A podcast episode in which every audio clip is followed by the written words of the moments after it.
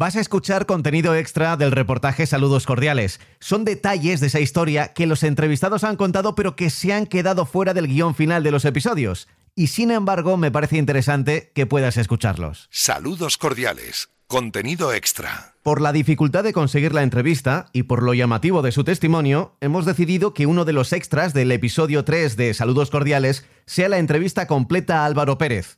El Bigotes, como se le conoce popularmente, lleva en prisión desde el 14 de febrero de 2017 y si cumple toda la pena, algo que no suele ocurrir, no saldrá hasta febrero de 2029.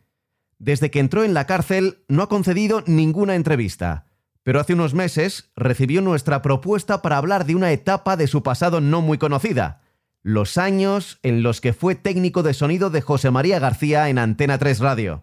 Las cárceles, o centros penitenciarios en lenguaje oficial, han estado selladas a visitas hasta hace muy poco por la pandemia, pero una vez que se han vacunado a los presos o a los internos en el lenguaje oficial, fue más sencillo conseguir un cara a cara con Álvaro Pérez.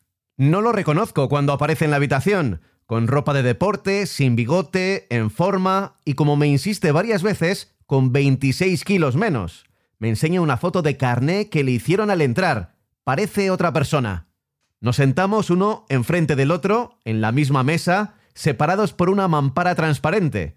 Un micrófono para él y otro para mí, con mucho eco. Pero se oye bien teniendo en cuenta que estamos dentro de la cárcel.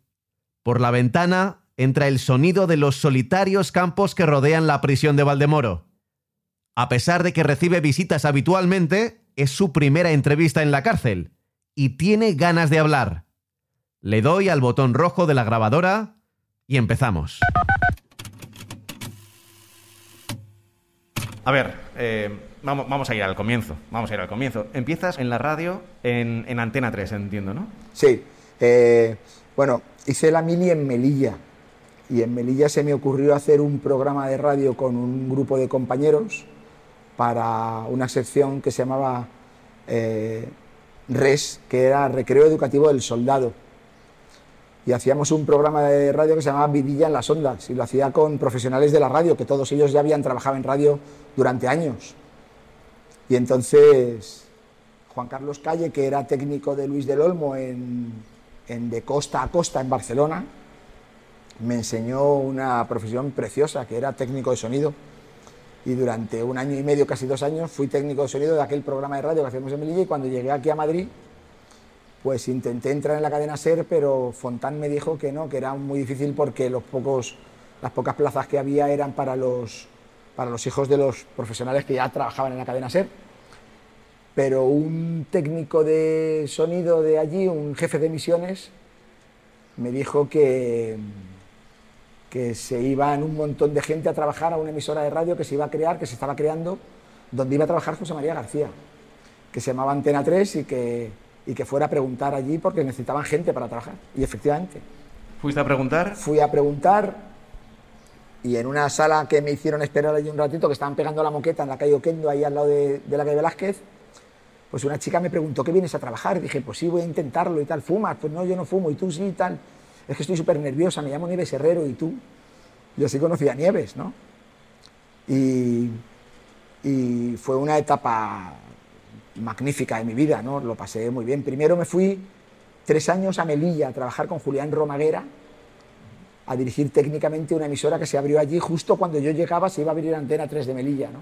Me lo dijo Miguel Ángel García Juez, que desgraciadamente ha fallecido no hace mucho tiempo, ¿no? Y con el que me unía una magnífica amistad. Y entonces me dijo que se iba a inaugurar Antena 3 de Melilla y le dije, pero si yo en Melilla conozco a todo el mundo y conozco esa ciudad, llevo, he estado dos años haciendo un programa de radio allí y me fui ahí a trabajar. Y cuando, y cuando a los tres años aproximadamente, una decepción amorosa me hizo decir que me volvía a Madrid a trabajar y dije, se acabó.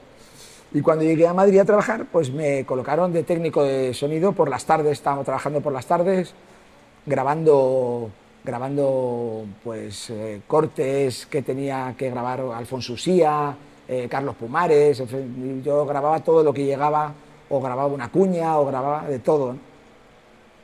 Y, una, y una tarde cuando llegué, el director técnico de Antena 3, Juan Antonio Nieto, me dijo que, que me fuera a ver a José María García, que había habido un problema.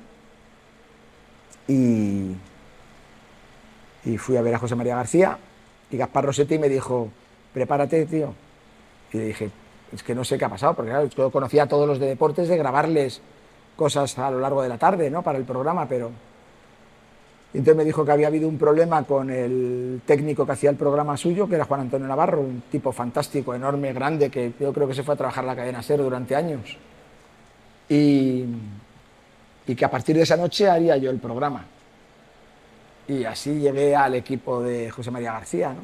¿Y, cómo es eso de ser el técnico de García? Porque García en aquella época, por lo era que Dios. he podido saber, era Dios. Era Dios, era Dios. O sea, tú eras el responsable de que Dios se escuchara por todo el país. Pues era que los primeros días, recuerdo la primera noche, como si fuera hoy, y me sudaban la palma de las manos, tenía, tenía servilletas porque dije, voy a mojar la mesa de sonido, la voy a mojar y se va a liar aquí la grande.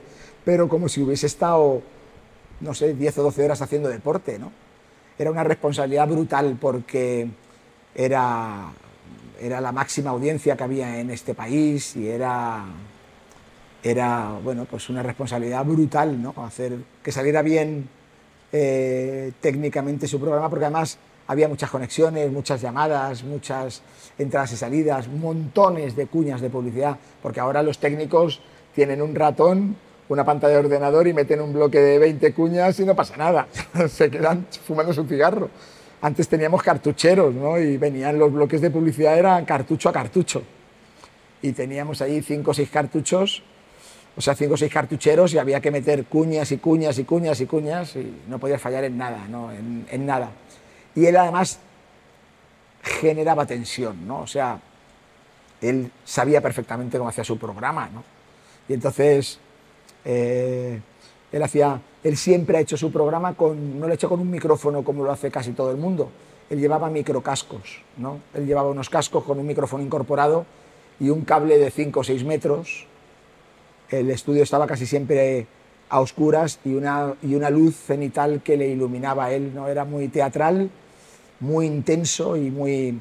Y luego tenía prohibido que habláramos entre nosotros, o sea, estábamos Ernesto López Feito, Gaspar Rossetti, Eduardo Torrico, Andrés Montes, estábamos todos en el control viendo su programa, eh, Fernando Soria, todos, todos los que hacían su programa y, y nos poníamos la mano en la boca cuando hablábamos para cualquier cosa para que él no viera que se nos movían los labios, ¿no? porque se cabreaba, se ponía de muy mala leche si veía que estábamos hablando entre nosotros. Tú tienes mucha vida, pero ¿has vivido algo parecido a las broncas de García? Sí, sí, sí. Eh, vamos a ver, yo, a mí me ha echado un par de ellas potentes, potentes, eh, potentes. O sea, eh, yo recuerdo, yo recuerdo el día que me despedí que dije que me iba a trabajar a otro sitio y me despedí en la radio. Mi último día de trabajo fue el día que se mató en un dramático accidente de coche Guruceta, el árbitro, que era uno de los mejores amigos de José María García. Y aquel día fue trágico para José María García. Y y hubo un problema tal, él pensó que había sido yo tal y me echó una bronca y yo me la tragué entera, pero me echó una bronca que, o sea, José María García te tira un cenicero de cristal a la pecera y se queda exactamente igual que estaba, ¿eh? o sea, te que decir, y, broncas he visto unas cuantas a todos, gente que ahora eh, tiene cargos muy importantes en medios de comunicación, le he visto echar broncas muy potentes, ¿eh? muy potentes, muy potentes. Ya te digo que son directores de periódicos, directores editoriales de medios de comunicación, que antes eran simplemente, bueno, los que mandaban a diario las crónicas, pues desde Galicia desde Zaragoza o tal, te puedo decir nombres, pero te quiero decir, no, no es necesario, pero que ahora dirigen o han dirigido medios de comunicación y, directores editoriales en cadenas de, medios de comunicación importantísimas, ¿no? Y que a diario decían, eh, conectamos con Zaragoza y tal, o entraba Daniel Yagüerri o, o Vieito Rubido, o sea, es decir, gente que, que, entraban cada vez que hablábamos, o los fines de semana cuando hacíamos el carrusel, eran los que retransmitían el partido desde, desde el estadio de fútbol de esa zona, ¿no? Entonces, y, ha sido muy, muy bestia echando broncas, ¿no? Muy bestia.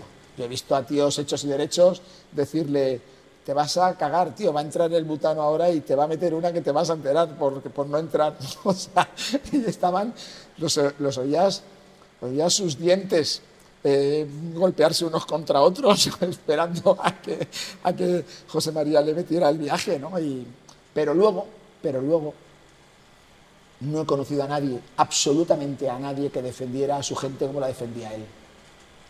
Eh, decir que tú eras del equipo de José María García en un problema, él daba la cara por ti siempre, siempre, siempre. Era, era intenso trabajar con él, pero por otro lado era, era una pasada. Te sentías, te sentías muy bien trabajando con él porque hacías, estabas en el mejor programa de radio de la radio española. ¿Cómo era ese momento eh, en el que suenan las señales horarias, son las 12 de la noche, y tú le das a, no sé si era un play o una cartuchera, o, pero eh, le das a la sintonía, play a la sintonía y empieza a sonar ahí eh, Simple Minds? Pues mira, yo acabábamos el informativo y, yo ya iba recibiendo, me iban trayendo Fernando Soria, Gaspar Rossetti, Eduardo Torrico, me iban trayendo ya las entrevistas que iban a entrar, si había alguna grabada o todo lo que iba, me traían la escaleta del programa y, y yo ya estaba preparado con, a mí me pasaba los trastos el técnico que hacía el informativo de, de la noche. Y entonces me sentaba, preparaba, le entraba, entraba en el, sondaba su sintonía, entraba en el estudio, eh, me saludaba, se ponía sus cascos, yo respiraba profundamente y decía, Alvarito, eres capaz de hacerlo. Y, empezábamos y empezamos, pero cada noche, porque además él siempre me llamaba Alvarito, y entonces solamente los fines de semana cuando hacíamos el carrusel, él decía al mando de los hilos microfónicos, eh, don Álvaro Pérez, Alvarito el hombre de las corbatas, me ha llegado a decir porque yo siempre iba con corbata, y entonces, eh, en fin, pero siempre respiraba profundamente porque, porque es como, como entrar en un quirófano, ¿no? era, era intenso, todo, todo era intenso con él, ¿no? Y sobre todo era la responsabilidad de saber la cantidad de millones de personas que te escuchaban. Y entonces tú eras el responsable de que todo lo que ese hombre hacía saliera como tenía que salir. ¿no? Entiendo que eras eh, técnico de la noche, de Super García, pero también del programa de fin de semana que en Antena 3 creo que se llamaba Deportes en Antena 3. Sí, el carrusel que hacía, sí, sí. El carrusel, sí. Eh, eh, ¿Era muy distinto hacer un programa de otro? Mucho, mucho, mucho, mucho porque en un programa normal por la noche a lo mejor había dos o tres llamadas de teléfono y entonces pues tú llamabas al teléfono tal, lo pasabas a la mesa y le decías a la persona que iba a entrar, por favor, me cuenta usted del 1 al 5 que quiero ver cómo recibo su voz, tal, pues a lo mejor le teníamos que decir en alguna ocasión, le vuelvo a llamar que no se oye bien, porque la línea no estaba limpia y tal, pero, pero eran tres llamadas. Pero ahora me imagino que todo ha cambiado con la, con la modernez de la técnica, ¿no? Pero, pero antes teníamos un aparato lleno de cables Clock, tú es que eres un crío, tú eres muy joven, tú eres un bebé. No tanto, no tanto. No, no, pero yo ya voy a cumplir este mes que viene 59 años. Entonces, eh, se llamaba Conrex, aquel aparato, si no recuerdo mal, y entonces había que conectar todos los estadios. Y además había que conectar a los que no estaban en los estadios. Y a lo mejor teníamos 30 o 40 conexiones, ¿no? Entonces, eso más lo que suponía cuando llegaba el jefe de misiones, Pepe Bedia o Enrique Bañuls, que te llegaban con paquetes sujetados entre sus manos y la barbilla de 40 o 50 cuñas. Y entonces José María García te hacía este gesto, que para quien no nos vea es el gesto del dinero, y eso significaba publicidad. Y entonces entraba la publicidad y no podías fallar, porque como fallaras en una cuña, te colgaba, te mataba José María García, ¿no? Y entonces para él era lo más sagrado del programa, la publicidad, ¿no? Era más importante la publicidad que una conexión. O sea, que la gente que se dejaba el dinero en su programa porque confiaba en su programa y le daba su confianza en sus negocios, en sus empresas, que se quedaran satisfechos y entonces para él era fundamental que esa publicidad saliera magníficamente bien.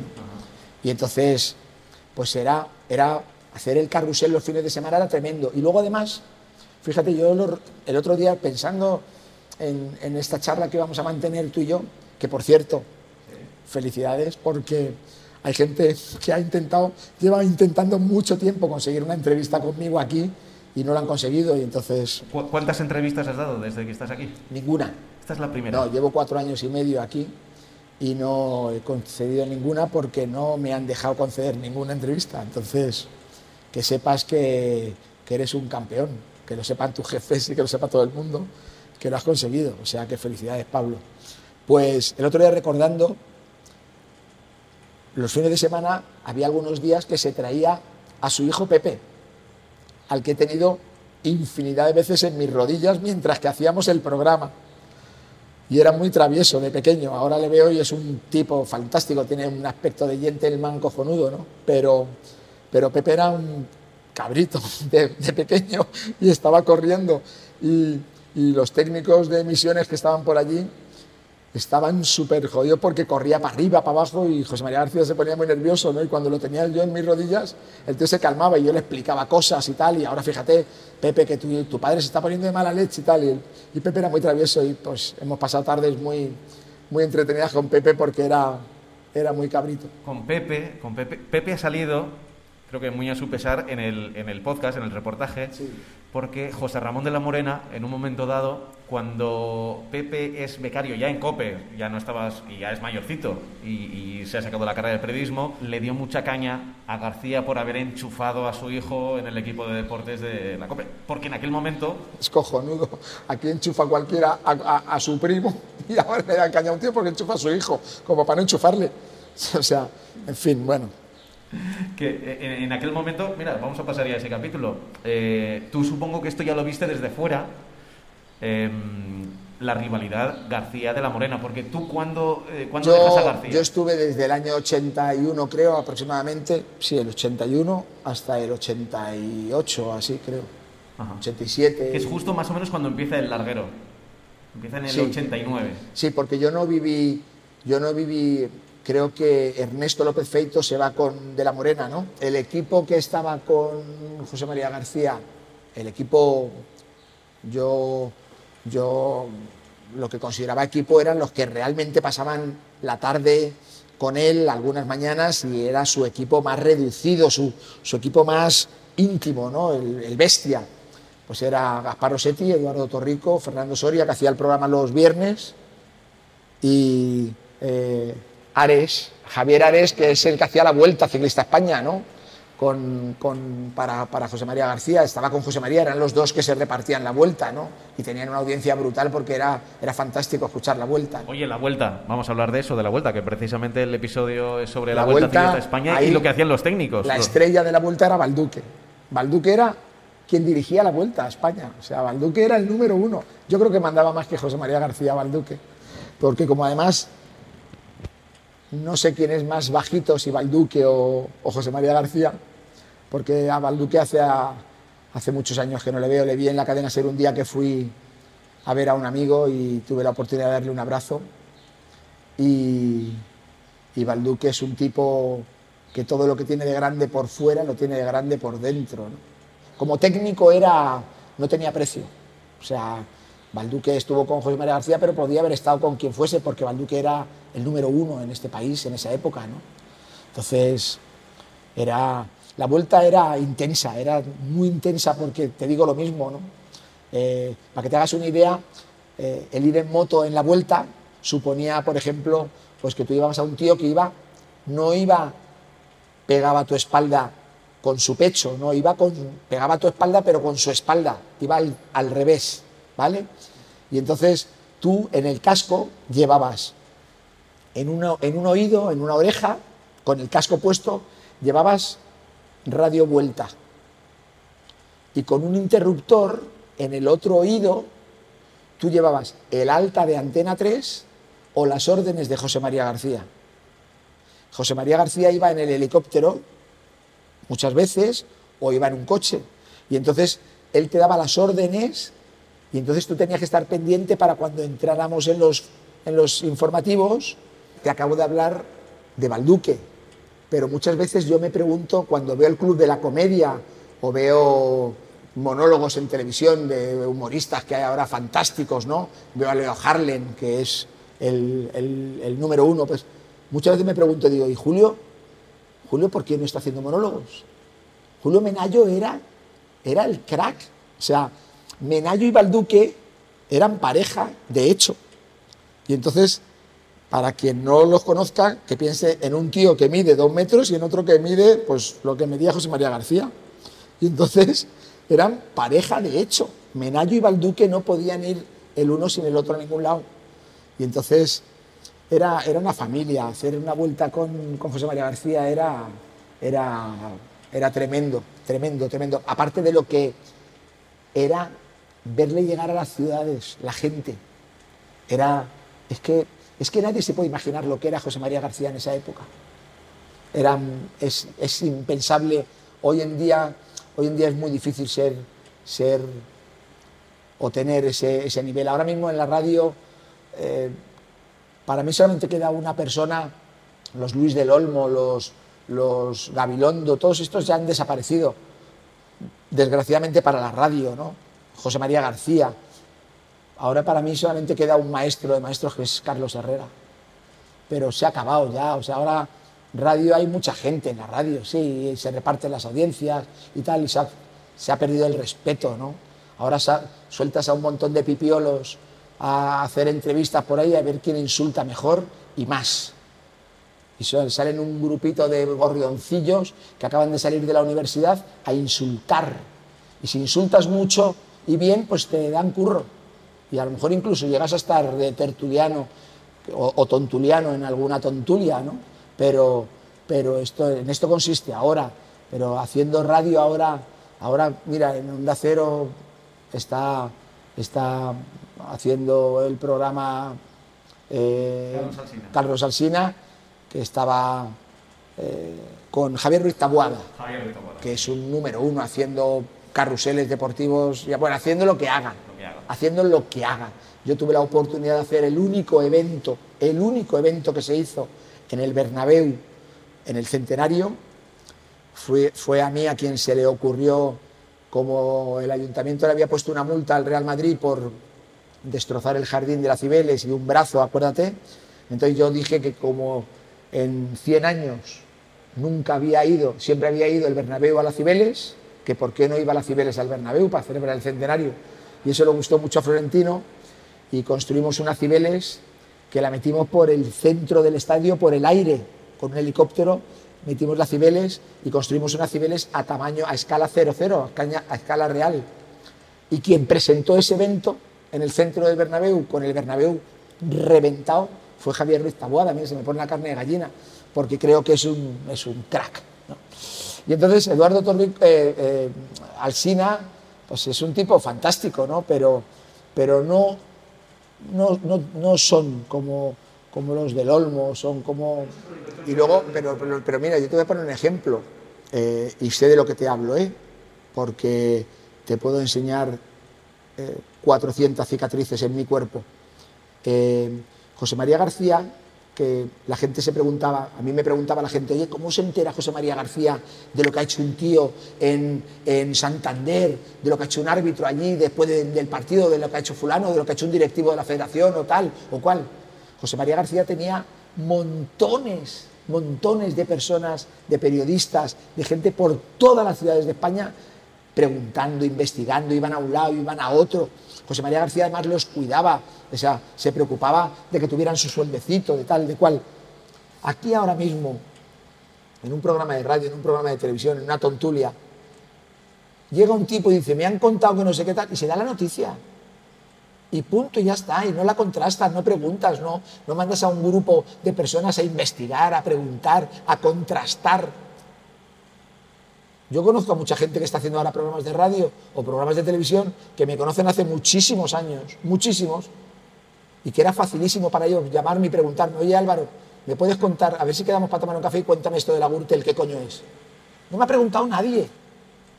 ¿Y por qué? Antes me has dicho que, nadie te ha dado, no, que no has dado entrevistas, pero nadie las ha pedido, si las habrá pedido. Sí, sí, las ha pedido, las ha pedido mucha gente, pero no se les concede, no se les da permiso, no lo sé.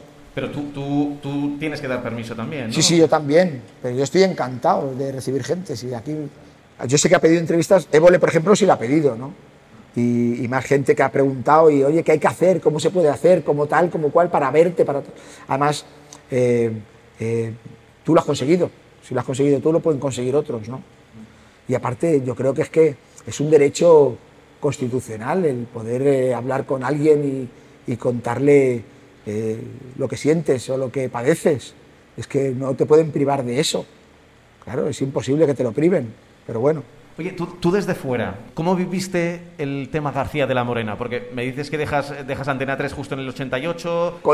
yo lo viví con tristeza porque, porque no entendía nada. Y ¿sabes lo que pasa? Que yo creo, además, yo creo que una cosa es lo que oímos, o sea, a veces es más el ruido que hay alrededor que el real.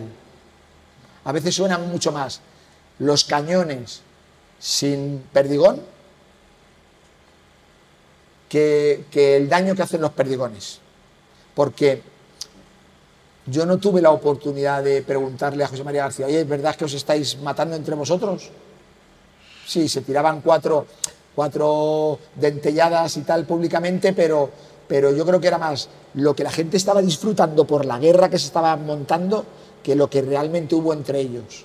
Porque ellos se respetaban. Yo he visto a José María García, o sea, yo fui, yo tuve el privilegio de estar sentado cuando me dijo José María García que iba a entrar el rey en directo. Nadie había conseguido que el rey entrara en directo. Nadie en este país. Y entró el rey en directo una noche para hablar de fútbol con José María García y le dijo que te escucho muchas noches, que eres muy malo, que, te metes con mucha gente. Y José María García le dijo, yo, yo me meto con gente, pero estamos locos. Tal. O sea, te decir, tuve ese privilegio, ¿no? Tú estabas en la mesa. Yo estaba en la mesa sentado. tú, pinchaste al rey. Yo pinché, sí, yo hice así y dije, ahora entra. Que por cierto, me decías antes de la bronca de José María García, claro, yo queríamos probar la línea, ¿no? Claro, pero yo pensaba que no me iba a coger el teléfono el rey. Entonces llamamos al teléfono cuando nos dijeron, a mí me trajo un número de teléfono Gaspar Rossetti y Fernando Soria y me dijeron, tienes que llamar aquí para que se ponga el rey vale. Yo pensaba que se iba a poner un ayudante. Y entonces yo pensaba decirle, cuénteme del 1 al 10 para, para coger señal. Fue él el que cogió. Y, me decía Fernando Soria y, y Gaspar Rossetti me decían, no se te ocurra decirle que cuente yo le decía, ¿qué hacemos, tío? Si no se, y si no se oye bien, nos va a colgar José María, nos, mata. que no, tío, no, se te ocurra decirle. Entonces, tuvimos suerte y fue fantástica la noche, pero... pero ¿sabes qué me estás diciendo? Que, que, hablaste con el rey. O sea, que en, un momento de vuestras vidas paralelas os juntaste. Estábamos, estábamos en el control, claro, yo estaba sentado en la mesa y entonces, además, ten en cuenta que era, como estaba a oscuras el, el estudio donde estaba José María García, había un reflejo muy intenso, entonces yo me veía perfectamente reflejado cada noche en la pecera y a mi alrededor sentados en sillas o en taburetes el resto del equipo, ¿no? Y entonces todos nos hablábamos poniéndonos la mano, como te contaba antes, entonces, tío, mira, cuidado, no sé qué, tal, el butano quiere, que, José quiere esto, José quiere lo otro, tal, cual. O sea, te quiero decir, era, era, era muy bestia todo, ¿no? El momento, todo. Y entonces, claro, pues yo dije, buenas noches, eh, le llamo del programa de José María García que queríamos entrar con su majestad el rey. Hola, hola, ¿cómo estáis? Soy yo, claro. Y yo, dije, ah, ahí te quedas cortado, no sabes decir majestad, señor, ¿no? te quedas cortado, ¿no? ten en cuenta, yo voy a cumplir 59 años, pero, pero en el año 82 o algo así, que creo que fue aquella noche, pues yo era un crío, tenía veintitantos años, ¿no? Entonces pues era muy... Bueno, y el rey, el rey era el rey. El emérito era el rey. Era, el rey en los 80, recién el 23 f acaba de ocurrir, era, como el héroe de la democracia. Era el pedazo de rey, sí, sí, sí, sí. Era todo un rey con, con todo ya, me has dicho que lo veías un poco como, como que realmente no te creías que hubiera tanta, eh, tanto, o sea, que ese ruido mediático no era real entre García y de la Morena. Sí, porque yo sé que, que José María García, Luis del Olmo lo respetaba mucho y de hecho ahora mismo yo sé que, por ejemplo, Carlos Herrera eh, Luis del Olmo José María García quedan para comerse una paella y se ríen y hablan y José Ma- y si escuchas el programa de Carlos Herrera todos los viernes eh, con el grupo con el grupo Risa pues eh, se meten con José María García de broma y tal no y ¿Tú escuchas al grupo Risa? sí sí lo escucho ¿Qué te parecen?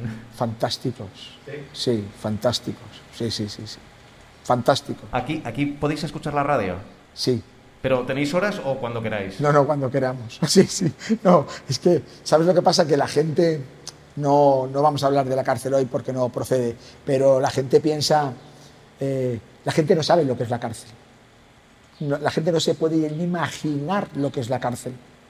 No, no lo sabe nadie. Tú cuando pasas, tú, que probablemente, Pablo, has pasado mil veces por una cárcel y la ves, ves la torre, ves la cárcel y piensas en lo que ves en las películas o en los reportajes de Discovery. No tiene nada que ver la cárcel con lo que realmente es la cárcel. ¿no? Entonces, sí, sí, vemos la tele, tenemos televisión en las celdas y, y la radio y podemos escuchar la radio. Lo que no podemos es tener ordenadores o teléfonos móviles, pero, pero, pero bueno, pero, pero por, por lo demás, sí, sí, sí, vemos la tele y la radio. Yo lo que pasa es que no veo programas que me agredan psicológicamente. Y entonces veo mucho reportaje, veo documentales de la 2 y de Discovery Channel y, ¿Y- de, y el la, fútbol? y ¿Veis de la otra. veis el No me gusta el fútbol. Ah, ¿no te gusta el fútbol? No, no me gusta el fútbol nada. De hecho, una anécdota cojonuda es que eh, una noche eh, hacíamos el programa y me dijo, eh, me dijo García, me dijo García que estaba butragueño en el plató y que le abriera, en el plató no, en el estudio, que le abriera el micrófono y se lo abría, creo que era Mitchell, porque estaban los dos. y entonces me dijeron todos, a ver, tío, joder, no sabe quién es butragueño. Y dije, últimamente, pues no, la cara no se la pongo ahora mismo, ¿no? No, no me ha gustado el fútbol jamás, jamás. Soy, soy del Atlético de Madrid por motivos sentimentales. Tuve un, un tío mío, era Eugenio Leal, el que jugó en el Atlético de Madrid mucho tiempo, ¿no? ¿Qué tiempos? Sí, qué tiempos. Tú dejas la radio, pero sigues escuchando la radio. ¿La escuchas Sí, ahora sí, sí, y la escuchabas antes? O sea, tú has seguido a García eh, también. Ahora escucho, algunas noches escucho la COPE. El partidazo. Escucho a Juanma. ¿A Juanma Castaño? Sí, Ajá. sí. Sí, porque me hace mucha gracia, eh, ¿cómo se llama? El, el que hace el carrusel con Pepe Domingo Castaño. Paco González, Paco y el, el Lama, ¿no? Paco y Manolo, claro. Sí, Manolo Lama. Manolo Lama me río mucho con él. Creo que es muy exagerado en todo y me encanta. Y luego creo que Juanma Castaño hace un programa muy poco agresivo, muy entretenido, muy amable. Y cuando dan caña, dan caña sin ofender, ¿no? sin, sin agredir. No llevan, no llevan un palo con pinchos en la punta, ¿no? y creo que es muy entretenido. Porque además te voy a decir una cosa, cuando José María García hacía ese programa que hacía, del que estábamos hablando en esa época, Pablo, Pablito, Pablete, eh, Javierito Tururú, que le llamaba al ministro Solana, Javier Solana, que le decía Javierito Tururú, que por cierto, cuando decía Javierito Tururú, mira, José María García, sus pantalones de los trajes eran trajes hechos a medida y no llevaba bolsillo americano. O sea, llevaba, no llevaba bolsillo inglés, llevaba bolsillo americano así en horizontal, no en vertical, el, bolsillo. Entonces él se metía las manitas así, así. Entonces hacía el programa hablando, paseando por el estudio y hablando a oscuras. Y había que seguirle, porque a veces no sabía si se callaba. Y entonces él hacía el programa. Y cuando decía Javierito Tururú, él me miraba a mí a los ojos, por eso se cabreaba cuando me hablaban o yo hablaba, porque era como si me estuviera contando a mí o a Gaspar Rossetti o a Eduardo Torrico, nos miraba a los ojos a nosotros y por eso era tan intenso, porque la gente me preguntaba, es que parece que me cuenta a mí el programa, claro, es que él estaba mirando a los ojos de alguien. Y entonces esto en comunicación, cuando hablas con, en público, das una conferencia en público, siempre te dicen los expertos que tienes que mirarle a los ojos a las personas para que, para que llegue más, ¿no? Bueno, pues él nos miraba a los ojos y entonces cuando decía Javierito Tururú hacía así, Javierito Tururú, y hacía el gesto de Tururú Con la mano en la nariz. con la mano en la nariz y era muy... Y entonces, pero Javierito Tururú o Abrazafarolas o Correveidile o, o Pablo Pablito Pablete no es la manera de ofender que tienen algunos periodistas ahora, ¿no? Ya. que son, son nocivos, son dañinos, son perjudiciales para la salud, ¿no? De hecho, y gracias a Dios por eso tienen las pocas audiencias que tienen, ¿no? Se les amamanda por lo que se les amamanta, ¿no? Pero, pero es por otros motivos, no por, por un exceso de audiencia o por... Pero, pero eran programas... Eh, eh, de la Morena empezó a hacer otro tipo de programa, no era como el de José María García, era menos, menos incisivo, pero era divertido, era muy divertido y entonces la gente empezó a elegir qué quiero, la caña de José María García o la fiesta de, la Morena. entonces se repartían las audiencias, empezó, porque hubo una época en que José María García no repartía audiencia con nadie, con nadie. Pero, pero aquí, que es por lo que hablábamos, procuro no ver programas que me agredan psicológicamente, ¿no? porque escucho mucha sandez, mucha estupidez, escucho mucho desinformado. ¿no? Por eso te digo que veo, procuro ver documentales y alguna película interesante que no hayan repetido 500 veces. Eh, pero por lo que veo por tu ropa, ¿aquí haces deporte? Mucho, mucho, mucho, mucho. He perdido 26 kilos y estoy hecho un toro, como puedes ver. Oye, has mantenido entiendo, contacto con García, ¿no? Con García le vi hace, hace un par de años antes de entrar aquí, le vi en, el, en un club de golf. Yo estaba en el restaurante con un par de, con un abogado y con un periodista y, y le saludamos. Estuve, me dijo que cómo estaba, que a ver si hablábamos, que le llamara, pero, pero no lo hice, no le llamé. Le debería haber llamado, pero no, no le llamé, no le llamé puedes aprovechar este podcast también para decirle algo. ¿Qué, qué le diría a José María García? Que, que, gracias por los años y por los momentos que me hizo vivir, que no los voy a olvidar jamás y que, y que disfrute mucho ahora de todo lo bueno que seguro que le está dando la vida, porque putadas la vida nos da a todos, ¿no? Desgraciadamente, esto es, esto es un rosal, ¿no? Para coger una rosa cojonuda te tienes que pinchar seis veces, ¿no? pues ahora me imagino que tiene nietos y, que disfrute mucho y que se lo pase bien y que, que, se coma muchas paellas con Carlos Herrera, ¿no? Y poco más, y que pase una época fantástica con él, ¿no? Pero no se puede dar marcha atrás a la manivela. Ya. ¿Cuánto te, ¿Cuánto te queda aquí? Mucho. ¿Lo cuentas? No, procuro olvidarlo. Procuro olvidarlo. no haces planes para después. No, no que pase cuando tenga que pasar y al ritmo que tenga que pasar. Sí, sí, sí. Y ya veremos. Em, claro, eh, estaba pensando yo en, García. Eh, he aprendido mucho de José María García haciendo este reportaje, porque claro, hay cosas que yo, yo le conozco más o menos de las veces que ha ido a Marca y tal, pero mínimamente, no como vosotros. Y yo sé que esta entrevista, a ver, a mí me la han concedido porque solo vamos a hablar de José María García. Solo vamos a hablar. Y no puedo, y de hecho no puedo salirme del guion aunque, aunque, a ver, contigo podría hablar de cualquier cosa, eh, pero luego no podría... ¿Sabes lo que pasa, Pablo, También te voy a ser sincero. He escrito un libro que cuando lo saque probablemente me quieran volver a meter aquí. pero, pero vamos a ser caballeros los dos y vamos a respetar las normas, porque ya te digo que, que si habláramos de otras cosas, entonces tendrías que o bien pasar aquí un par de semanas durmiendo lo cual no te aconsejo. Eh, o tendrías que venir durante dos o tres semanas todos los días en, sesiones de mañana y tarde. ¿no? Pero, pero estoy convencido que si García te estuviera haciendo esta entrevista, García se saltaría el... Sí, no, no, que no te quepa la menor duda. Que no te quepa la menor duda que se la saltaría. Sí, sí, estoy convencido que se la saltaría. Y yo, y yo llevado por su, por su valentía, mira, yo recuerdo una noche que también no se me olvidará jamás, que García había habido un problema una tarde con los Ultrasur del Bernabéu y se fueron todos a ver a José María García porque José María García los llamó panda de, malnacidos, dijo que no tenía ninguno partido de nacimiento porque no sabía quién era su madre, ¿no? O las barbaridades que les dijo. Y se metió él solo en el estudio porque querían llamar, Fernando Soria y tal, y Gaspar Ostetti querían llamar a la policía y dijo que ni hablar, que no llamara a nadie a la policía. Y se metió en el estudio él solo con 15 o 20 Ultrasur y le dijo, a ver, ¿qué coño pasa a vosotros? ¿Sois, uno, sois una banda de hijos putas. Es que, ¿Tú te crees que se puede ir rompiendo cristales y, y retrovisores y coches y a la gente, ¿estáis locos vosotros? Y liar la que habéis liado. Y se quedó como Dios, no se asustó ni se amilanó, no, es que tal, es que cual. Y al final tragaron todos, le escucharon, se llevaron una bronca de puta madre y se fueron. Y eso solamente lo hace él. Porque la gente decía, no es que hace eso porque se esconde ahí en la radio, insulta a uno, insulta, pero cuando los tiene delante, no, no, no, no. Mira, yo le he visto a José María García abrir una noche el programa y decir, eh, buenas noches y saludos cordiales. Anoche, fulanito de tal nos mentía. Anoche, fulanito de tal era un cobarde.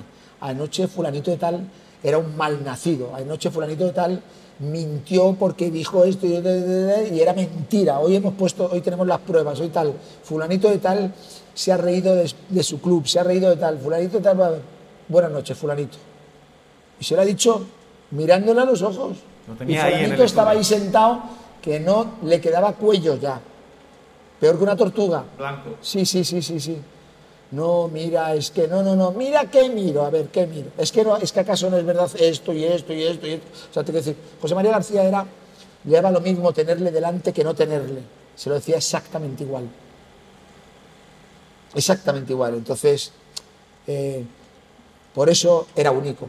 Era único. Por eso yo no me atrevo a saltarme lo que haría García y aprovecharía el momento para preguntarte no sé qué, porque yo tampoco soy, yo soy periodista deportivo y no... Pero aún así sí que te doy la oportunidad de preguntarte, a ver cómo lo hago para que sea correcto.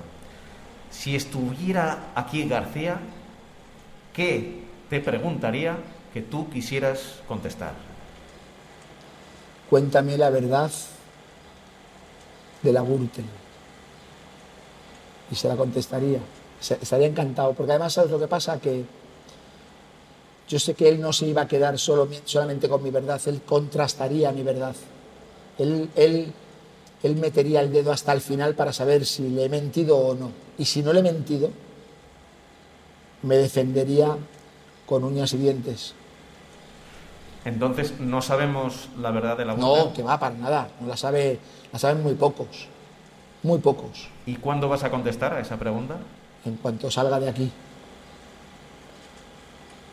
espero no morirme antes porque no me voy a quedar con esas ganas.